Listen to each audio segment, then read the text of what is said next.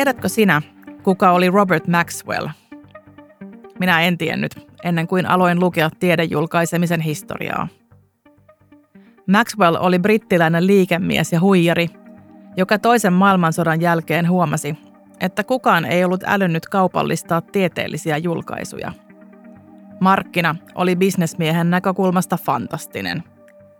Sodan jälkeen käynnissä oli melkoinen tiedebuumi, ja samaan aikaan julkinen rahoitus varmisti, että tilaukset yliopistojen kirjastoihin rullasivat. Maxwell lähti kustannusalalle ja lehtiä syntyi pian kuin sieniä sateella. Hän kutsui järjestelmää rahantekokoneeksi. Tutkijat halusivat päästä julkaisemaan ja aika nopeasti hyveestä tuli välttämättömyys. Tänä päivänä kansainvälinen tiedejulkaiseminen on valtaisa bisnes, kooltaan jossain musiikki- ja elokuvateollisuuden välissä. Kaikista maailman akateemisista artikkeleista arviolta 75 prosenttia on maksumuurin takana. Näin toimittajan näkökulmasta bisnesmalli on aika erikoinen. Työn tarjoaa tiedeyhteisö käytännössä ilmaiseksi – sitten kustantajat myyvät julkaisut takaisin sille samalle akateemiselle yhteisölle, joka sisällön on tuottanut. Suurelle yleisölle tutkimusartikkelit ovat niin kalliita, ettei sellaisia juuri kukaan itsekseen osta. Suomalaisissa tiedejulkaisuissa tilanne on hieman erilainen. Ne ovat pääosin tieteellisten seurojen pyörittämiä, ja julkaisemista on tehty paljon vapaaehtoistyöllä. Mutta voiko tilanne jatkua sellaisena?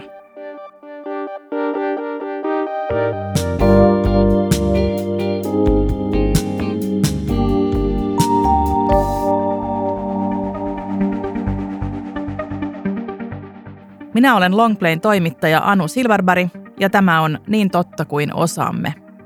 Tässä podcastissa selvitän vieraitteni kanssa, mikä meidän ihmisten tavassa tuottaa tietoa mättää.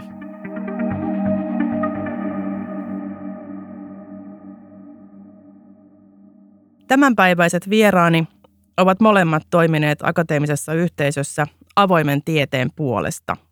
Kosmologi Syksy Räsänen – on puhunut ja kirjoittanut aiheesta. Politiikan tutkija Emilia Palonen on ollut aktiivinen toimija tiedejulkaisuissa ja tieteellisten seurain valtuuskunnassa ja ollut perustamassa politiikasta.fi-julkaisua, joka tuo oman alansa tutkimusta laajemman yleisön tietoon. Tervetuloa. Kiitos. Kiitoksia. Syksy ja Emilia, voisitteko te ensin kertoa, että miten teistä tuli avoimen tieteen aktivisteja? Eli milloin huomasitte, että joku on ehkä pielessä ja miten se on teidän työssä ja elämässä näkynyt? Niin kuin suurin osa tutkijoista, niin alun perin mulla ei ollut mitään käsitystä siitä, että miten tämä tieteellinen julkaiseminen toimii sen takia, että mulla ei tarvi olla, koska sehän toimii niin, että tutkija kirjoittaa artikkelin, tarjoaa sitä lehtiin, missä vertaisarvioidaan ja sitten julkaistaan ja sen tutkijan ja lehden välillä ei kulje ollenkaan rahaa. Ja jos se itse tarvii maksaa, niin asiasta ei tarvitse myöskään huolehtia. Ja sitten jossain vaiheessa rupesin lukemaan artikkeleita tästä ja keskustelemaan kollegoiden kanssa ja mä olin ihan äimistynyt siitä, miten tämä systeemi toimii. Erityisesti siitä, että ne tieteelliset lehdet on niin valtavan kalliita ja siitä, että tutkijat, minä mukaan lukien, annamme ilmaiseksi työmme, eli siis sen ensinnäkin, että kirjoitamme tämän tutkimuksen, sitten toiseksi, että vertaisarvioimme jonkun toisen mm. tutkimuksen. Joskus myös nämä lehtien editorit toimii ilmaiseksi, joskus heille maksetaan. Mutta me annamme tämän työn ilmaiseksi suuryrityksille, jotka tahkovat uskomattomia voittoja. Mä olin aivan ällikällä lyöty.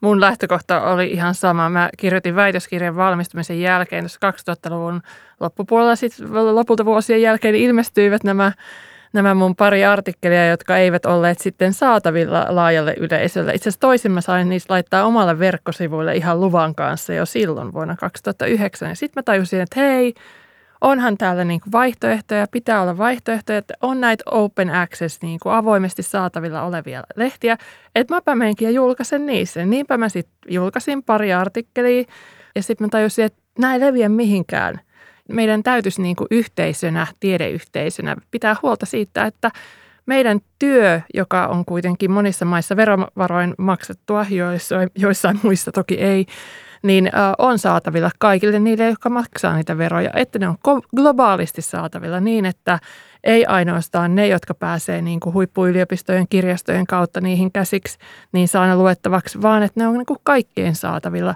Ja että siitä välistä ei tahkota hirveitä määriä rahaa, joka sitten ei palaudukaan tiedeyhteisöön, vaan menee niiden niin kuin osakkeenomistajien taskuun. Mä tiedän, että teidän näkökulmat on pikkasen erilaiset. Osin teidän tieteenalojen eroavaisuuksien vuoksi. Niin jos me ensin tässä väännettäisiin rautalangasta tai laitettaisiin pähkinän kuoreen kuulijoille se, että, että mitkä on nyt ne niin pääongelmat tällä hetkellä tiedejulkaisemisessa ja jos te kuvaisitte niitä teidän oman tieteenalan näkökulmasta. Tieteellisessä julkaisemisessa liikkuu eri arvioiden mukaan jotain 7 ja 10 miljardia euroa joka vuosi. Eli nämä on siis rahaa, joita yliopistot, tutkimusinstituutit maksaa kustantajille, josta osa on tieteellisiä yhdistyksiä, mutta suurin osa on suuryritysten omistuksessa. Eli eivät palvele niin kuin tiedeyhteisöä, vaan luonnollisesti osakkeenomistajia.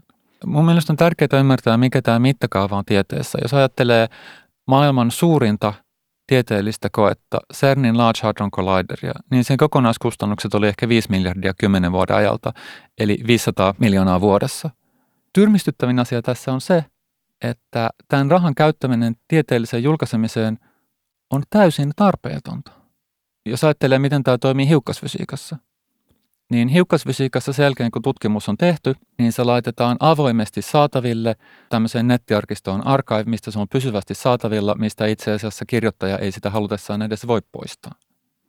Sen jälkeen se lähetetään lehteen, jossa se vertaisarvioidaan. Lehti ei maksa vertaisarvioijalle, lehti ei maksa kirjoittajalle. Sen jälkeen se julkaistaan lehdessä – ja pahimmassa tapauksessa se kirjoittaja maksaa lehdelle siitä, että lehti julkaisee hänen artikkelinsa ja sitten tämän jälkeen joko lukijat joutuvat maksamaan lehdelle siitä, että saavat tämän artikkelin, ellei sitten tämä kirjoittaja ole maksanut siitä, että se laitetaan avoimesti saataville. Ja tämä julkaiseminen on tämän artikkelin saatavuuden kannalta täysin merkityksetöntä, koska kaikki on saatavilla jo valmiiksi täällä ilmaisessa arkistossa. Mutta entä politiikan tutkimuksessa? Mä tiedän, että teidän julkaisut on hyvin erilaisia. Mä luulen, että tässä on niinku tämmöinen alakohtainen niinku maailman ymmärtämisen niinku erilaisuudesta vähän kyse, koska mähän on sitä mieltä, että tiede syntyy yhteisöissä ja tiede on yhteisöllistä toimintaa. Ei ole siis niin, että joku tutkija on jossain kammiossaan ja väkertää ja sitten yhtäkkiä tulee suuri tiede juttu esille. Ää, ja kun se on arkistossa, niin sitten se ikään kuin leviää sieltä. Meidän alalla se erityisesti ei ole niin, koska siis ää, ihmiset päättää, mihin lehteen he laittaa sen jutun, koska ne jutut liittyy keskusteluihin, jota sillä alalla käydään. Eikä ne ole vaan siis irrallisia.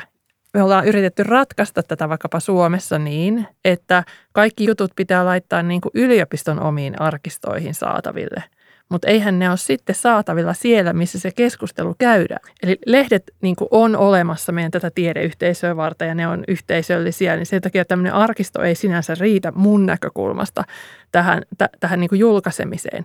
Mutta – nämä isot korporaatiot on tajunnut, että voidaan niin kuin ehdottaa, että tulisitko vaikkapa sinä sitten syksy meille tänne niin kuin, äh, suureksi johtajaksi meidän lehteen ja alkaisit pyörittää tämmöistä omaa piiriä tässä. Sä saat pikkusen rahaa, me saadaan paljon rahaa, me myydään tämä sinne niin kuin kirjastoille.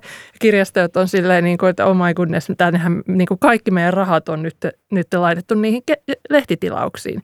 Ja tämä on nyt se keskeinen niin kuin ongelma näissä kansainvälisissä lehdissä. Ja sen takia se niin kuin kytky siihen niin kuin isoja voittoja tahkoviin firmoihin ää, niistä lehdistä, joissa on yhteisöt taustalla, pitää irrottaa toisistaan. Et se on se ongelma ja se me, meidän pitää ratkaista. Ja tässä te olette samaa mieltä. Joo, tota, mutta mä sanoisin, että on tietysti totta, että ne tieteelliset tutkimukset on aina osa isompaa kokonaisuutta – ja että se on yhteisöllistä keskustelua, mutta jos ajattelee tätä arkistoa Arkiv, A-R-X-I-V, niin, tota, niin siellä on tietysti erilaisia kategorioita, että sä voit katsoa omasta kategoriasta, mitä sinne on tullut, ja sitten toisaalta sieltä myös linkataan blogikeskusteluihin, foorumeihin, tällaisiin, tota, mitä käydään. Mutta se on ihan totta, että tässä on sellainen ero, että hiukkasfysiikassa ja kosmologiassa kukaan ei lue niitä lehtiä. Että kukaan ei siis niin kuin mene lehtien sivuille katsomaan, mitäköhän tänne on ilmestynyt. Osittain sen takia, että siinä vaiheessa kun ne tulee, niin tota, on kulunut jo pitkä pitkä aika siitä, kun tämä on saatettu julki tämä tutkimus, niin että sen on itse voinut lukea ja arvioida. Et jos odottaa sitä, kun se on julkaistu jossain lehdessä, niin on auttamattomasti myöhässä.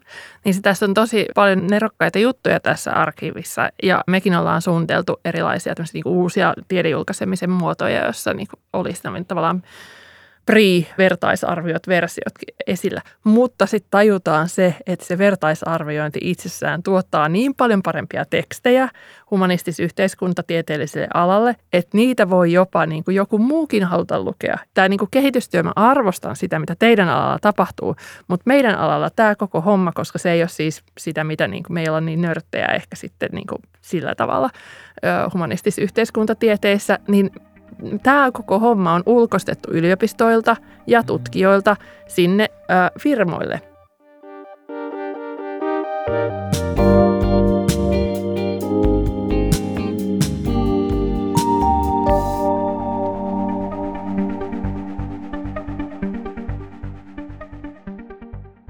Mitä teidän näkökulmasta niin tästä kaupallisen puolen niin ja firmojen vallasta tiedejulkaisemisessa, niin mitä siitä seuraa tutkimustiedolle?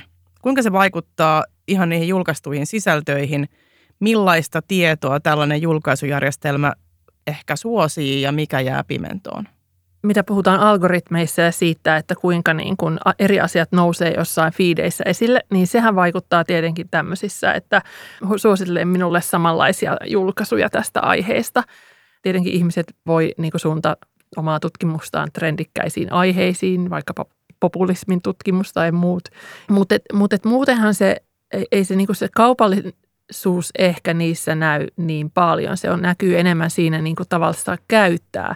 Ja sitten siinä, että me jätetään niinku ulkopuolelle ne avoimen äh, lähdekoodin ratkaisut, joita vielä on saatavilla, joita eri puolilla maailmaa käytetään. Esimerkiksi latinalaisessa Amerikassa käytetään hyvin vahvasti semmoista niin kuin avoimen lähdekoodin avoimia julkaisuja ja se on ihan normaali tapa julkaista. Että nyt me puhutaan ongelmasta, joka keskittyy erityisesti mm. Eurooppaan ja ää, Yhdysvaltoihin erittäin vahvasti ja sitä kautta niin kuin Aasiaan. Täällä on puhuttu viimeisen vuosikymmenen aikana aika paljon julkaisuvinoumasta, eli siitä, että tieteellisiä julkaisuja kiinnostaa erityisesti uudet ja yllättävät tiedot. Tällainen se järjestelmä, vähän samalla tavalla kuin journalismissakin, niin mm. äh, tukee sen tyyppistä tiedon tuotantoa, jossa tulee yllättäviä uusia tietoja. Jos ajatellaan tätä artikkelien julkaisemista, eikä, eikä esimerkiksi sitä, että miten, millaisia artikkeleita suositellaan tai millaisia algoritmeja tai ohjelmistoja siihen on, mutta puhtaasti artikkelien julkaisemista, niin sillä, että se tapahtuu kaupallisten tahojen toimesta, ei ole ainakaan hiukkasfysiikan kosmologian alalla mitään merkitystä sisällön kannalta.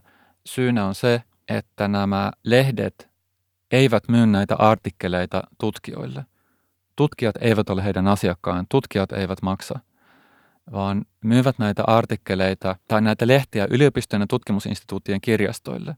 Näillä kirjastoille taas se, mikä lehtien sisältö on, ei ole mitään merkitystä. Ainoa merkitys on se, että ovatko nämä, katsotaanko nämä merkittäviksi julkaisuuksi alalla niin, että niitä halutaan tilata. Tämä on hyvä asia sen kannalta, että tässä ei tapahdu minkäänlaista sisältövääristymää, mutta se on huono asia sen kannalta, koska se irrottaa sen, että ketkä ylläpitää tätä järjestelmää, ja se on tutkijat, jotka ylläpitää tätä järjestelmää omalla työllään, että ei ne, ei, ei ne kaupalliset kustantajat pakota ketään työskentelemään niille. Ja sitten se erottaa tutkijat, kyllä pitää sitä, ja sitten toisaalta ne tahot, jotka maksaa, eli yliopistojen ja tutkimusinstituuttien kirjastot. Ja nämä kirjastot ostaa, niin mitä ne ostaa, on lehtipaketteja ja kirjapaketteja, kustantajien erilaisia paketteja, joista sitten kirjaston käyttäjät saavat ilmaiseksi lukea näitä. Ja se perustuu nimenomaan siihen niin kuin laatuun, eli kuinka paljon niitä luetaan ja kuinka paljon niihin viitataan. Sitten on tietenkin niin, että on alettu tukea avointa julkaisemista sillä tavalla, että osa näistä artikkeleista myös näissä tila- tilausmaksullisissa lehdissä on avoimesti saatavilla.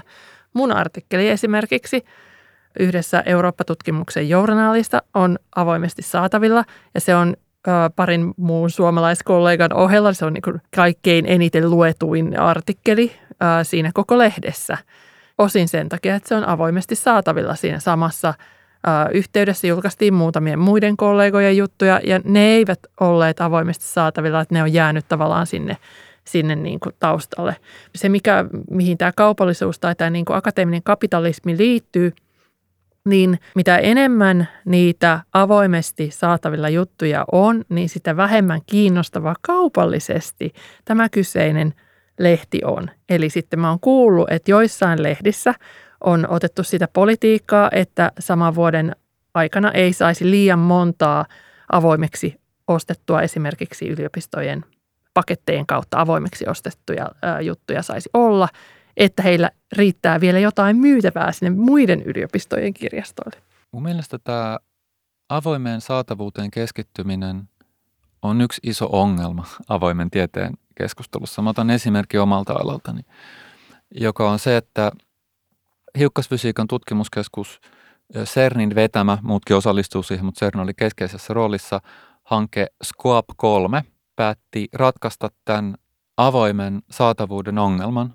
siten, että SQUAP 3 maksaa hiukkasfysiikan kosmologian keskeisille lehdille siitä, että kaikki niiden artikkelit tulee avoimesti saatavilla ja siinä on kiinteä maksu per artikkeli, joka lehdestä riippuen vai on niin kuin vähän yli tuhannesta eurosta, olla muutamaan tuhanteen euroon. Tämä on mielestäni kamala virhe, koska nyt ne lehdet on siinä asemassa, että ajatelkaa tätä bisnestä. Tutkijat antaa niille tämän, niiden kauppatavaran ilmaiseksi ja samalla tutkijoiden instituutit ostaa kaiken, mitä nämä lehdet tuottavat määrästä ja laadusta riippumatta kiinteällä hinnalla. Siis millä muulla kaupallisen toiminnan alalla on, on, on vastaavaa järjestelyä? Ja tämä näkyy tietysti myös voittomarginaaleissa, että ehkä tunnetuimman tällaisen ison kaupallisen kustantajan Elsevierin voittomarginaali on yli 30 prosenttia, joskus lähes 40 prosenttia. Jos verrataan vaikka Googleen, Appleen, Microsoftiin, niin ne on 20 jotain prosenttia vähän vuodesta ja tapauksesta riippuen. Niin, äh, siis tämä on iso ongelma nämä voittomarginaalit ja, ja tässä on ongelmia tässä tavallaan niin kuin – puhutaan niin kuin, ä, tupladippauksesta, että, että tu, kahteen kertaan niin kuin laskutetaan ä, vaikkapa tässä mm. tapauksessa niin kuin, ä, suomalaisia veronmaksajia. Tosin sehän ei mene niin, ä, koska yleensä ä, kun yliopistot tilaa näitä lehtiä lehtipaketin verran, niin ne sopii, että tämän ja tämän verran teidän lehtipaketeissa avataan sitten saataville, mm. niin kuin kaikille saataville meidän juttuja. Ja Suomessa täytyy sanoa ihan kokemuksesta, tiedän, niin nämä määrät, että niitä on aina tietty määrä, mitä niin kuin avataan, niin ne kuluu loppuun jo kesään mennessä. Että on pakko saada ne jutut ulos alkuvuodesta. Että jos on vahingossa saat sen siellä loppuvuodessa ulos, niin se ei olekaan mitenkään automaattista, että just tällä kustantajalla, jolla sä tiedät, että on tämmöisiä diilejä, niin okay. että saat niitä avoimesti saataville.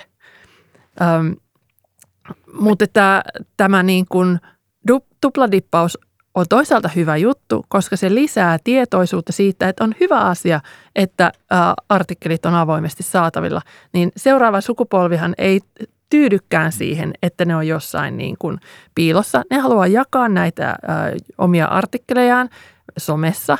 Ja jos ne ei ole saatavilla avoimesti, niin niitä harmittaa tosi paljon.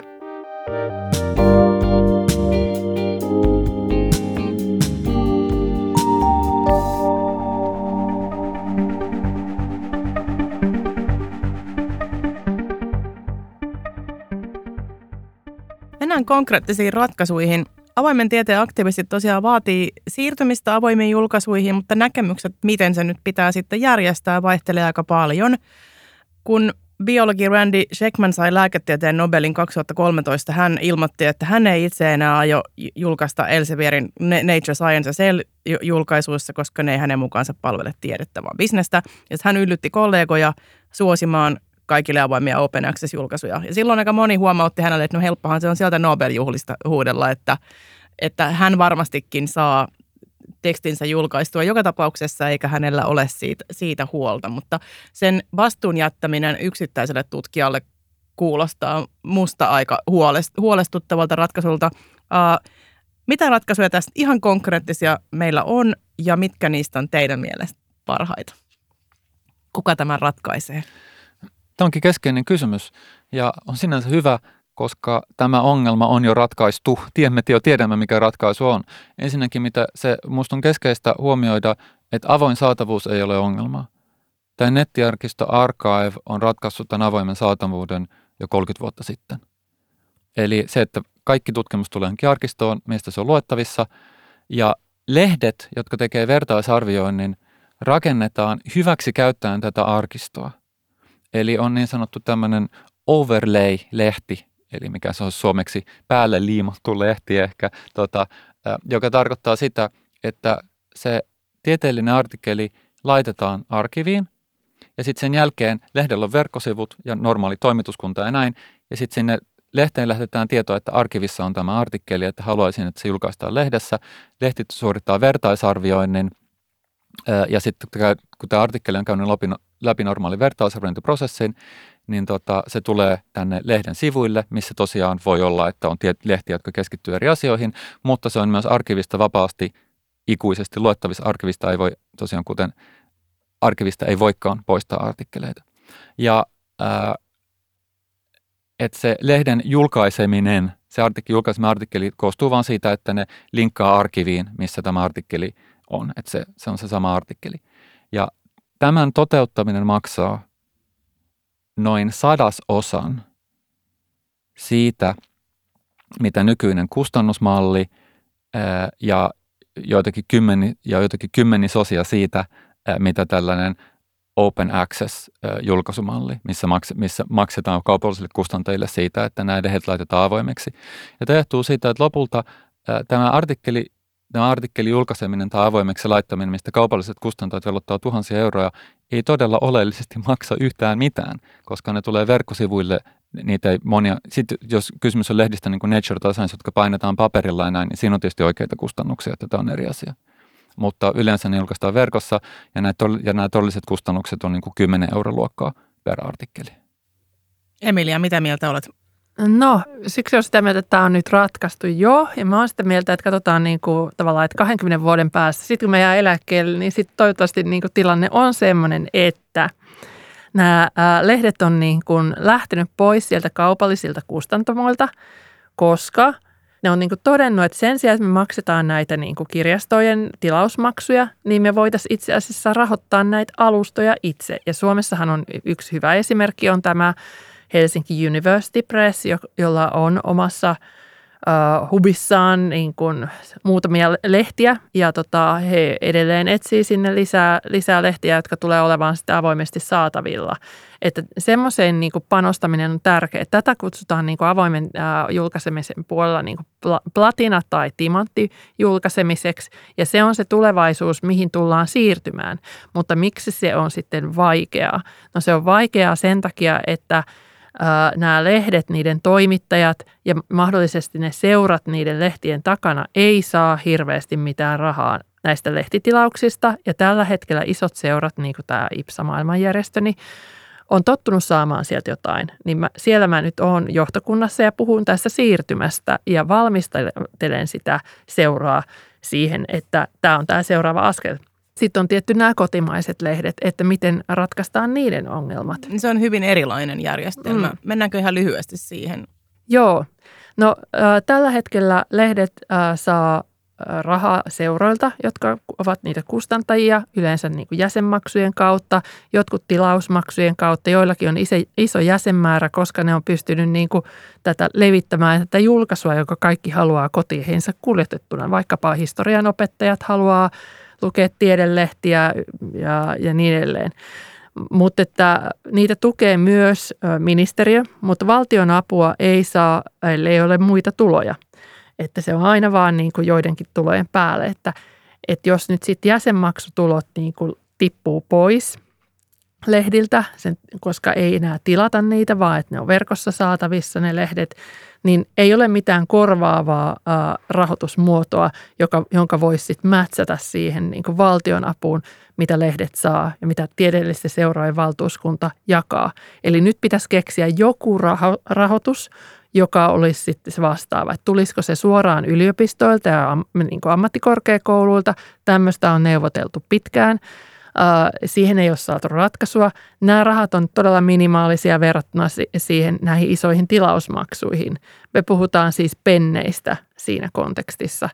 Ja sitten yksi vaihtoehto on, että nämä seurat siirtyy tämmöiseen kirjoittajamaksuihin, jotka tulee suoraan sieltä instituutioilta. Ne, joilla on yliopistoissa affiliaatio, niin ne yliopistot sitten maksaa sen affiliaation perusteella tietystä määrästä ää, juttuja niille lehdille, että ainakin osa niistä lehdistä tulee katetuiksi. Mutta Suomessa tämä on aika hankalaa, koska ihmiset niinku hyppii aina lyhyillä rahoituksilla eri yliopistosta toiseen ja ne, ne niinku tutkimustulokset julkaistaan viiveellä aina lehdissä, kun ne vertaisarvioidaan ja muutenkin ehkä vähän myöhemmin sitten kristalloituu, niin että kenen pitäisi maksaa niistä on niin kuin se ää, niin kuin iso kysymys, että on ihan kohtuutonta sit vastuuttaa prekaareja tutkijoita sillä, että teidän pitäisi maksaa nämä niin itse nämä kirjoittajamaksut. Joo, mulla olisi tässä ö, kaksi kommenttia. Ensimmäinen on se, että tämä tieteellisten yhteisöjen rahoitus on ihan oikea ongelma, mutta on kieroutunut tilanne, kieroutunut siirtymävaiheen tilanne, jos tieteelliset yhteisöt rahoittaa toimintaansa rajoittamalla tutkimuksen saatavuutta. No, mutta eihän ne ole rajoittanut sitä, vaan se on historiallinen ilmiö, Rajoittaa, että niitä, on, no, niitä ei ollut saatavilta sieltä internetistä 90-luvulta niin, alkaen, niin, niin, paitsi niin, niin, mutta nykyään kautta. on, että jos seura julkaisee lehteä, eikä laita sitä, tutki, sitä julkaisee tutkimusta, eikä laita sitä avoimesti saataville muuten kuin jos niille maksetaan, niin sehän on sen tieteellisen tutkimuksen saannin rajoittamista. Mä ymmärrän sen sen seuran rahoituksen kannalta, mutta tota, se on niinku tällainen äh, musta hyv, nyt niinku hyvin outo positio, missä ollaan. Mutta nythän on, on niin, että vuosikausia ää, ministeriö, opetus- ja kulttuuriministeriö on niin kuin varmistellut, niin kuin pedannut sitä, että kaikki nämä lehdet lopulta siirtyisivät avoimesti saataville. Ja todella iso osa niistä on tehnyt tämän hyppäyksen. Mun oma, oman seuran valtiotieteellisen yhdistyksen politiikkalehti on syksystä 18 alkaen saatavilla avoimesti verkosta. Ja äh, me jatkuvasti niin kun pyritään sit motivoimaan meidän jäseniä äh, maksamaan jäsenmaksuja, kannatusjäsenmaksuja, että me, että me edelleen pystytään niin maksaa tätä lehteä ja tällä hetkellä jäsenet saa vuosikirjan kotiin kannettuna. Mutta että, jota, johon itse asiassa hyvin vähän tulee mitään rahoitusta valtiolta, vaan se menee sieltä jäsenmaksuista.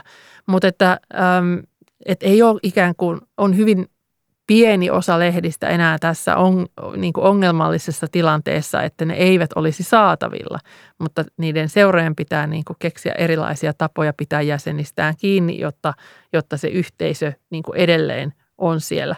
Mutta, että, mutta jos se niin kuin on laajalle yleisölle tarkoitettu lehti, jota laajalti on luettu esimerkiksi sitten ää, kielitieteen alalla, jossa tehtiin tämä siirtymä tosiaan aikaisemmin, niin siellä huomattiin niin kuin – että, että jäsenmäärä putosi radikaalisti ja yhtäkkiä seura oli niin kuin tosi isoissa ongelmissa.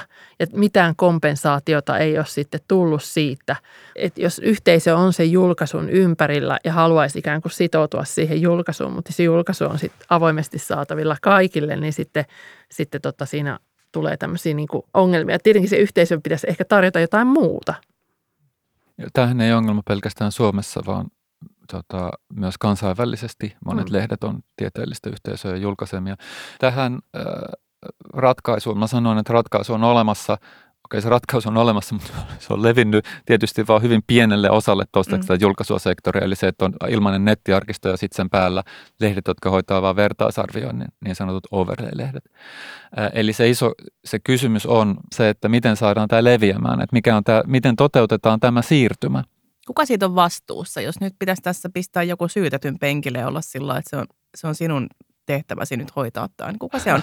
Niiden, niin kuin mä sanoin aikaisemmin, että se mm, yksittäisten mm, tutkijoiden joo, vastuuttaminen joo, tuntuu joo. vähän ra- rankalta. Mutta et... Joo, tota, tämä on, musta, tämä on musta erinomainen kysymys.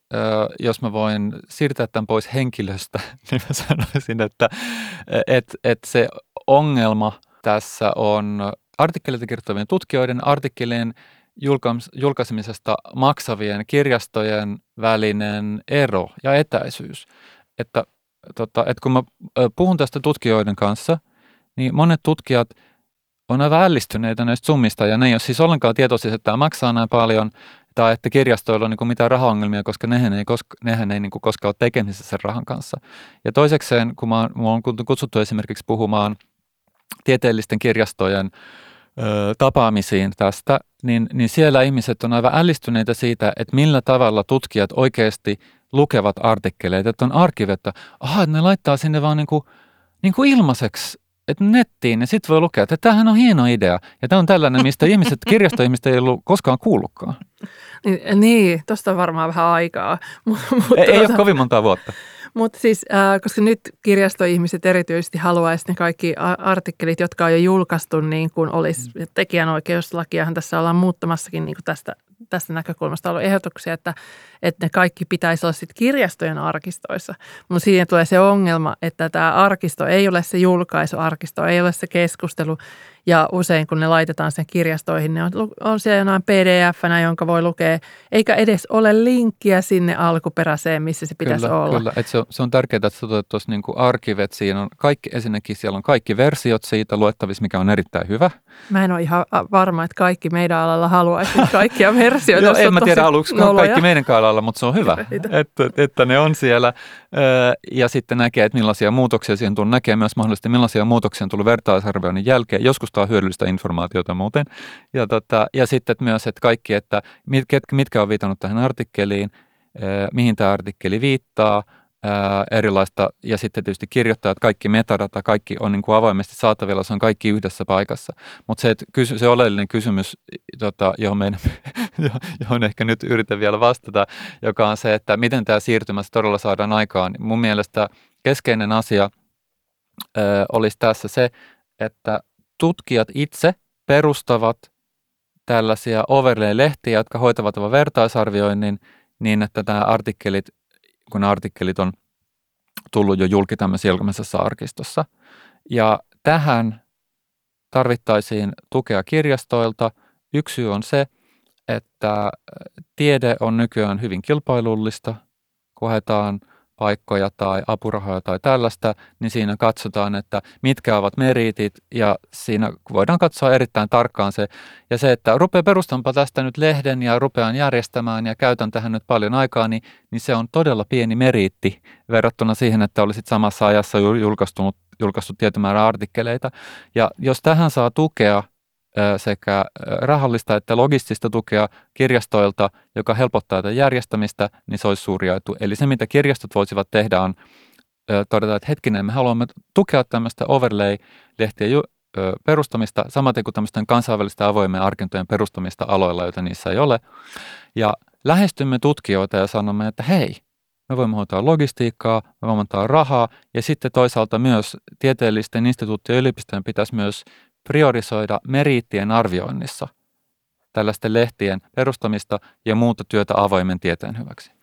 Joo, äh, todella hyvät, hyvät pointit siitä, että tässä on kyse niin kuin nimenomaan siitä arvioinnista. Että tämä ei ole niin kuin sen, tavallaan se yksittäinen tutkija ja mitä se tekee on riippuvainen siitä, että millä tavalla häntä arvioidaan, jotta hän saa jatkossa niin kuin työpaikkoja, rahoitusta, jne maine ja kunnia on sitten niinku tavallaan toissijasta, mutta se liittyy näihin kahteen.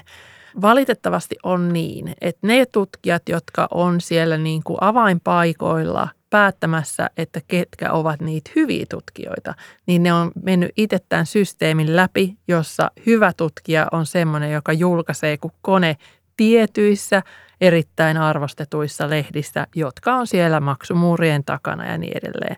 Että tämmöistä niin kuin tavallaan valtavirrasta pois hyppäämistä ei lainkaan arvosteta ja kestää tosi pitkään ennen kuin sitä voidaan arvostaa, ellei siihen tule jotain niin kuin ylhäältä annettua suositusta vaikkapa, ja että se jalkautuisi sinne niin kuin tutkijan tietoisuuden tasolle siinä vaiheessa, kun hän arvioi muita.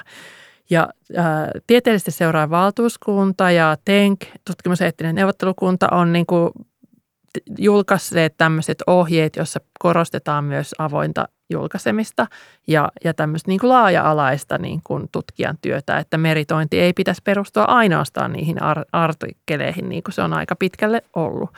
Ja se on hyvä asia, se on hyvä lähtökohta, mutta todellisuudessa ää, se tapa, millä ohjeita tulkitaan, on tietenkin aina sieltä niin kuin ihmisestä niin kuin itsestään lähtee. Ja mua harmittaa vähän se, että syksyä minä ollaan niitä harvoja jotka, tutkijoita, jotka on mukana tässä niin kuin avoimen tieteen veneessä ja käy keskustelemassa näistä asioista, puhuu ja vaikuttaa, koska tämä avoin tiede on kaikkien tutkijoiden yhteinen asia. Mutta jos mä aloitan keskustelua avoimesta tieteestä kollegojen parissa, jossain ammattiyhdistysliikkeessä tai muualla, niin yleensä aina tulee tämä, että avoin tiede, kauheita ongelma – ja joko ne ei tiedä, mitä se on, tai sitten niillä on joku negatiivinen fiilis siitä, kun avaimen tieteen pitäisi olla just se, mitä niin kuin me kaikki halutaan, koska me halutaan loppujen lopuksi, että tutkimus on saatavilla kaikille päättäjille, kansalaisille ja niin edelleen. Ehkä voimme tässä nyt samalla kutsua tutkijakollegat mukaan tähän anarkistiseen vallankumoukseen. Mm, viimeisenä kysymyksenä mä haluaisin kysyä teiltä sellaista, että jos on niin, että tutkijatkaan eivät oikein tiedä, miten tämä järjestelmä toimii ja mitä sen ongelmat on, niin suuri yleisö sitten vasta ei tiedäkään. Uh, niin miten perustelisitte, miksi suuren yleisön, tavallisten ihmisten, kaltaisen toimittajien pitäisi välittää siitä, miten tutkimusta julkaistaan? No se on meidän kaikkien verovaroilla toteutettua tutkimusta. Se on tarkoitettu meille kaikille. Tiedehän on siis meidän kaikkien hyvä asia, mutta sitä pitää myös rahoittaa. Ja ne, tällä hetkellä avoin tiede tarvitsisi vaikkapa eduskuntavaalit tuovat vuoden päästä, niin siellä pitäisi kampanjoida sen puolesta, että ää, tiede erilaisissa ymmärrettävissä muodoissa alkuperäisenä tiedeartikkelina tai niin kuin politiikasta verkkosivustolla verkkolehdessä niin ovat saatavilla kaikille kansalle. Ja myös niin kuin, että päättäjät saa tutkimustietoa itse käyttöönsä, koska tämä on meidän kaikkien yhteinen asia – tutkijat tavallaan, nehän on siellä kuplassa, niin nehän saa sen joka tapauksessa kirjastojen kautta ää, niin kauan kuin kirjastot maksaa niitä maksuja. Niin niille, niille se voikin olla vähän niin kuin toissijaisempi asia, että se on, niin, pitäisi olla kansalaiskampanja ja poliitikot mukaan vaatimaan avointa tiedettä ja rahoittaa sitä. Jos mä lähestyn tätä toiselta kannalta, ei niin, että mä olisin eri mieltä, mutta hieman erilainen näkökulma, että paljon puhutaan julkisen sektorin rahan käytöstä siitä, mihin, mihin rahaa käytetään ja käytetäänkö sitä tehokkaasti ja niin edelleen. Ja kuitenkin silloin, kun puhutaan tieteellisestä julkaisemisesta, usein silloin, kun puhutaan kansainvälisestä yrityksistä, niin kuin vaikka niin sanottu Plan S, joka on tämmöinen kansainvälinen normisto tai suunnitelma tämän tieteellisen julkaisemisen ongelmien ratkaisemiseksi, niin lähtökohtana ei ole juuri koskaan se, että miten saisimme mahdollisimman ison hyödyn tieteelliseen kustantamiseen käytetystä rahasta, tai toisin sanottuna, miten tieteellinen julkaiseminen saataisiin kustannustehokkaaksi. Ja koska kysymys on kuitenkin tieteen saralla aivan valtavista summista, yhteisöstä summasta tosiaan kuin kaikkien Euroopan ja Yhdysvaltojen postdoc-tutkijoiden palkat, niin täällä on ratkaiseva merkitys tieteelle meillä on mahdollisuuksia olla vähän visionäärisempiä tämän asian suhteen kuin mitä me ollaan oltu. Kiitos Emilia Palonen ja Syksy Räsänen, että tulitte viereekseni. Seuraavassa podcastin jaksossa pureudutaan tiedejournalismiin. Mikä voi mennä pieleen, kun popularisoidaan tiedettä suurelle yleisölle? Vastaus kuuluu aika paljon. Minä olen Longplayn toimituspäällikkö Anu Silverberg ja tämä on Niin totta kuin osaamme.